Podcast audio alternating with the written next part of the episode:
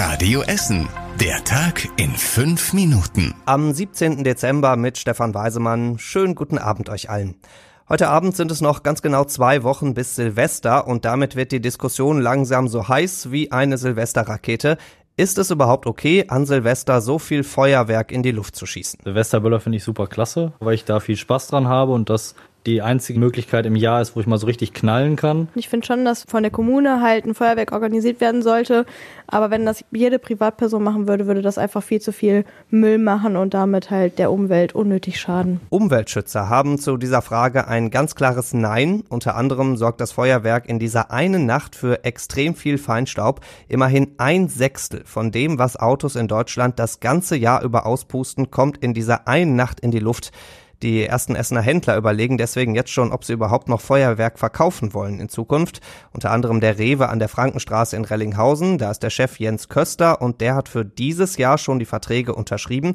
Im nächsten Jahr könnte der Supermarkt in Rellinghausen aber eine Böller- und raketenfreie Zone werden, hat er uns erzählt. Zum einen in Richtung Umwelt wegen der Feinstaubbelastung, die ja in aller Munde ist. Zum anderen aber auch, weil ich denke, meine Güte, wie kann man so viel Geld für sowas ausgeben, wo man das Geld deutlich sinnvoller investieren könnte. Viele andere Supermärkte, die wir hier bei Radio Essen gefragt haben, sind allerdings noch pro Feuerwerksverkauf. Da wird sich also noch nicht allzu viel ändern.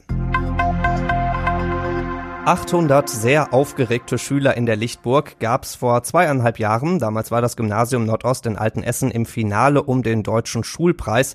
Und alle haben dieses Finale zusammen im Kino geguckt. War tatsächlich spannender als viele Filme, die da laufen. Aber zum Schluss gab es dann leider doch nur einen Trostpreis für Altenessen.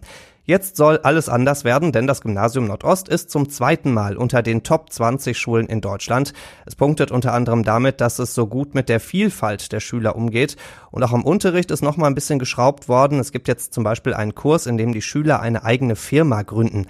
Anfang des Jahres guckt sich eine Jury in Altenessen ganz genau um an der Schule und im März fällt dann die Entscheidung über den deutschen Schulpreis. Der bringt immerhin 100.000 Euro für den Sieger. Da drücken wir von Radio Essen jetzt schon mal ganz feste die Daumen. Im Stau stehen ist ziemlich nervig, im Stau stehen ist ärgerlich und es macht offenbar auch ziemlich aggressiv. Vor allem, wenn man in so einem Megastau steht, wie gestern Abend hier bei uns in Essen. Die A40 war im Ruhr-Schnellwegtunnel komplett gesperrt. Ein Tanklaster ist mit drei Autos zusammengekracht.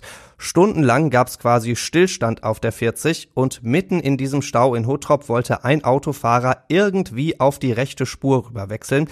Ein anderer konnte oder wollte ihn nicht reinlassen, so ganz genau kann man das erstmal nicht mehr klären. Dann sind die beiden ausgestiegen und haben sich tatsächlich geprügelt, mitten im Stau. Einer hat den anderen dabei zu Boden geschlagen. Beide wurden leicht verletzt. Die Polizei ermittelt jetzt unter anderem, ob die beiden überhaupt geeignet sind, ein Auto zu fahren. Und auch ansonsten wird dieser Unfall noch für viel Arbeit sorgen. Die Polizei schätzt den Schaden auf 150.000 Euro. Einmal Spielgestalter im Trikot von Rot-Weiß Essen sein. Für die meisten ein Traum, der sich wahrscheinlich nicht erfüllen wird. Einmal Trikotgestalter bei Rot-Weiß Essen spielen. Das vielleicht schon. Die Fans von RWE dürfen für die nächste Saison das Heimtrikot nämlich selbst gestalten. Als erstes kann jeder seine Vorschläge einreichen. Das kann ganz einfach mit dem Buntstift gemalt sein oder ganz aufwendig am Computer designt. Das ist erstmal völlig egal.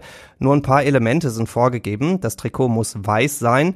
Außerdem gehören das Logo von RWE, vom Ausrüster und vom Hauptsponsor drauf. Die Vorschläge können die RWE-Fans bis Anfang Januar einreichen. Wo haben wir für euch auf radioessen.de gestellt.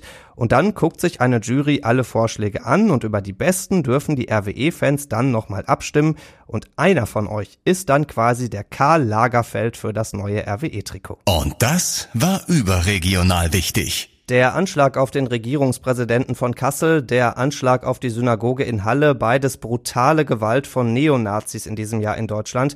Mittlerweile kommt jeder zweite politisch motivierte Angriff in Deutschland von rechts. Die Zahlen sind heute vorgestellt worden.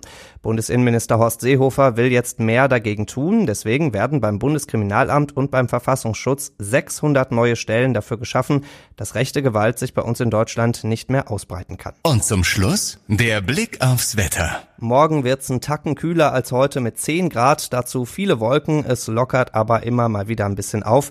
Donnerstag geht's dann temperaturmäßig schon wieder ein bisschen nach oben. Die nächsten aktuellen Nachrichten bei uns aus Essen gibt's morgen früh wieder ab 6 hier bei Radio Essen und bis dahin wünschen wir euch erstmal einen schönen und gemütlichen Abend.